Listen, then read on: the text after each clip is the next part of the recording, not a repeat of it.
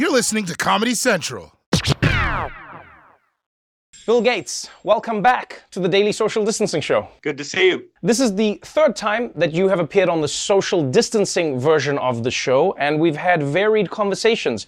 One, right at the beginning of the pandemic, where you told people that we should be prepared for a really horrible time that was going to, like, you know, roll out. People didn't believe it, and then it happened. Uh, you came back the second time and said, okay, vaccines are going to be a challenge, and this is what we need to get ready for, and that is what we're living in now. It is now your third time on the show are you here to deliver doom and gloom, or you're telling us about some good news? Why are you here, Bill? Uh, well, for the pandemic, uh, the vaccines are uh, going to bring this to an end. It's you know been complicated to get them out, uh, but you know that's really a miracle of innovation.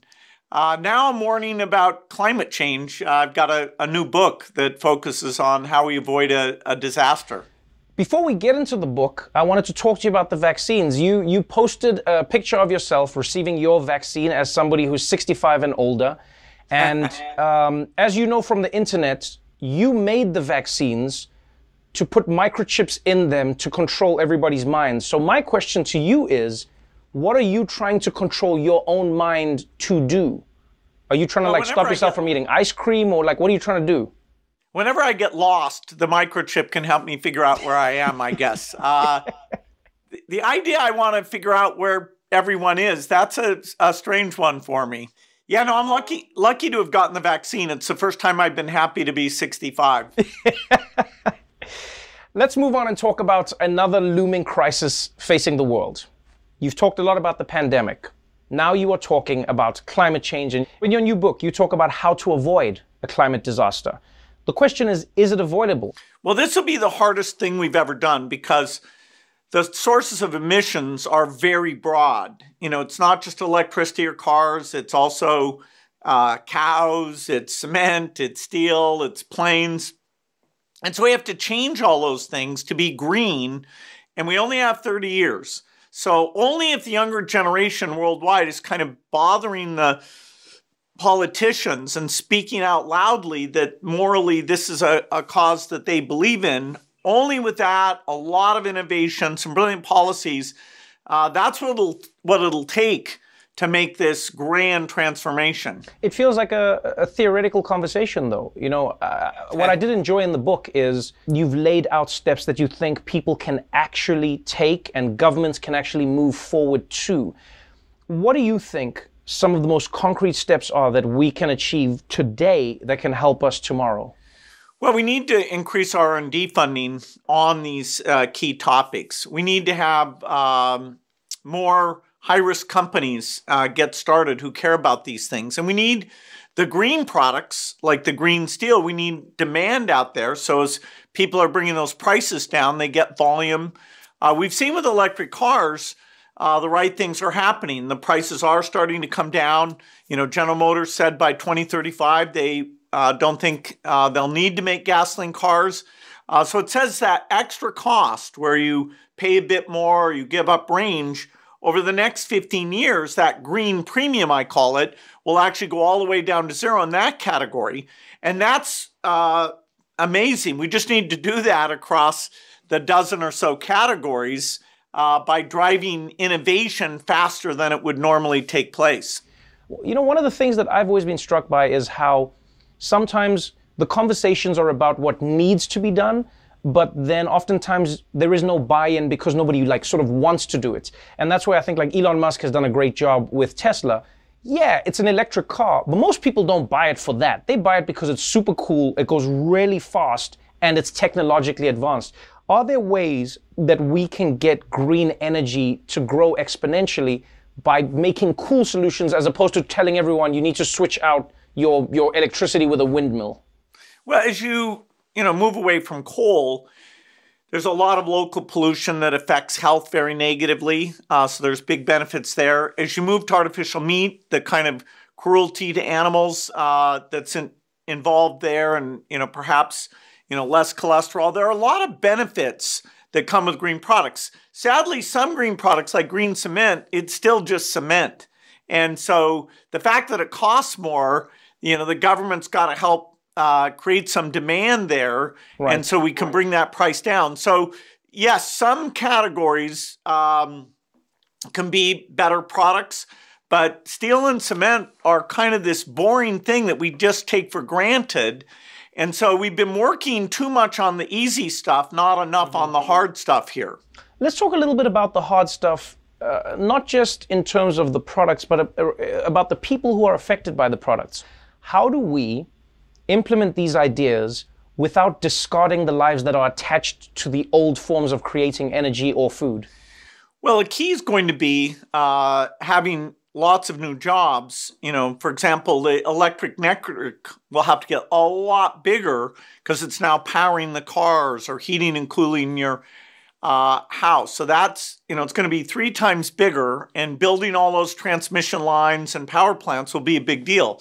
Now, that's not to say that some communities that have been really focused on things like oil, they will have a transition. It's a 30 year transition. We still will be using some oil uh, in the decades ahead.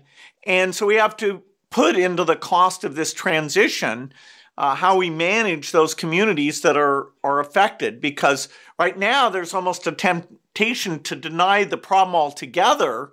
Uh, mm-hmm. Because if you feel like you're going to be left out of the solution, uh, you just you just want denial. There's also no denying that developing nations are most affected by climate change. So you have, you know, farmers in India, farmers in sub-Saharan Africa where their climates have changed to the point where they can't even grow the food. Is there ever an idea for like a penalty then on the countries that do emit? Because if you're doing a thing like, let's say just on a, on a local level, if I started a fire in my house and the smoke blacked up all of your windows next door, they someone would say like, oh, I have to somehow make up for that. Will there ever be a system like that where the biggest polluters enter into a deal and say we will we will sort of pay or amend what we're doing to to to to poorer countries?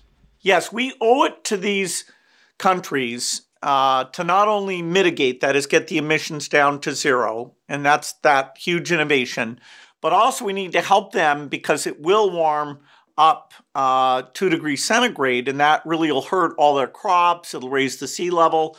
We owe it to them to help with adaptation. That includes a generation of seeds that actually can grow in the hotter temperatures and that are more productive so they don't end up with malnutrition and and will face mass migration from those equatorial areas you know where the poorest they are farmers and right. so the weather hurts them way more uh, than it does us. Although wildfires, sea level rise, you know, even we're going to find it tough to go outdoors a lot of the, the summer.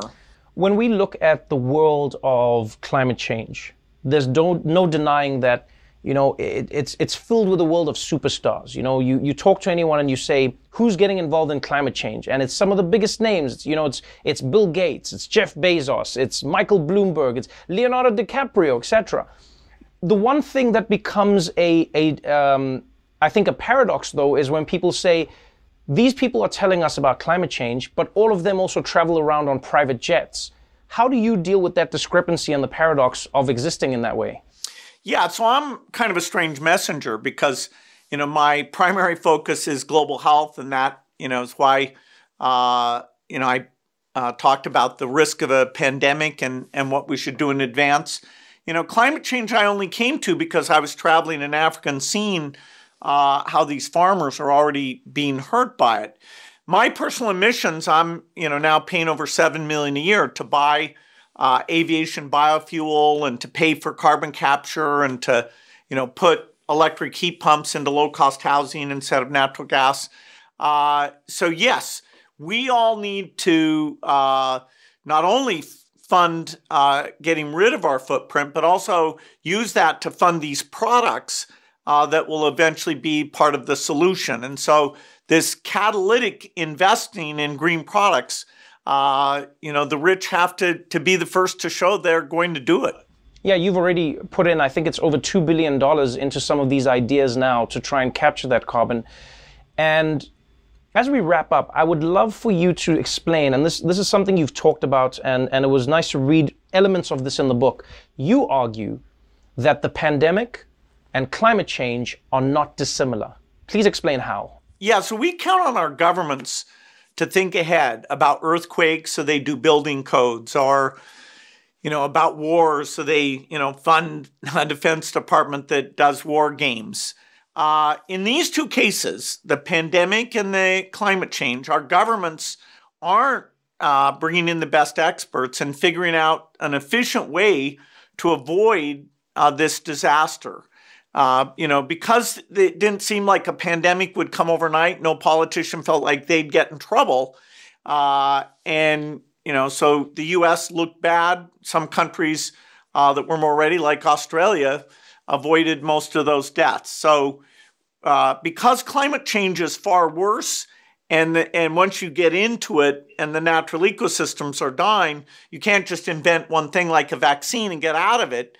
Uh, this should tell us, wow, let's let's start now uh, to get ready, and government is going to have to to lead the way. Well, it's a it's a, a really ominous warning, but uh, one that I guess if you're an optimist, you go like at least there is a game plan because we're not dealing with all of it right now. Uh, Bill Gates, thank you so much for joining us on the show. Uh, good luck with your endeavors, and we hope to see you again. Great to talk to you. The Daily Show with Trevor Noah, Ears Edition. Watch The Daily Show weeknights at 11, 10 Central on Comedy Central and the Comedy Central app. Watch full episodes and videos at thedailyshow.com. Follow us on Facebook, Twitter, and Instagram, and subscribe to The Daily Show on YouTube for exclusive content and more. This has been a Comedy Central podcast.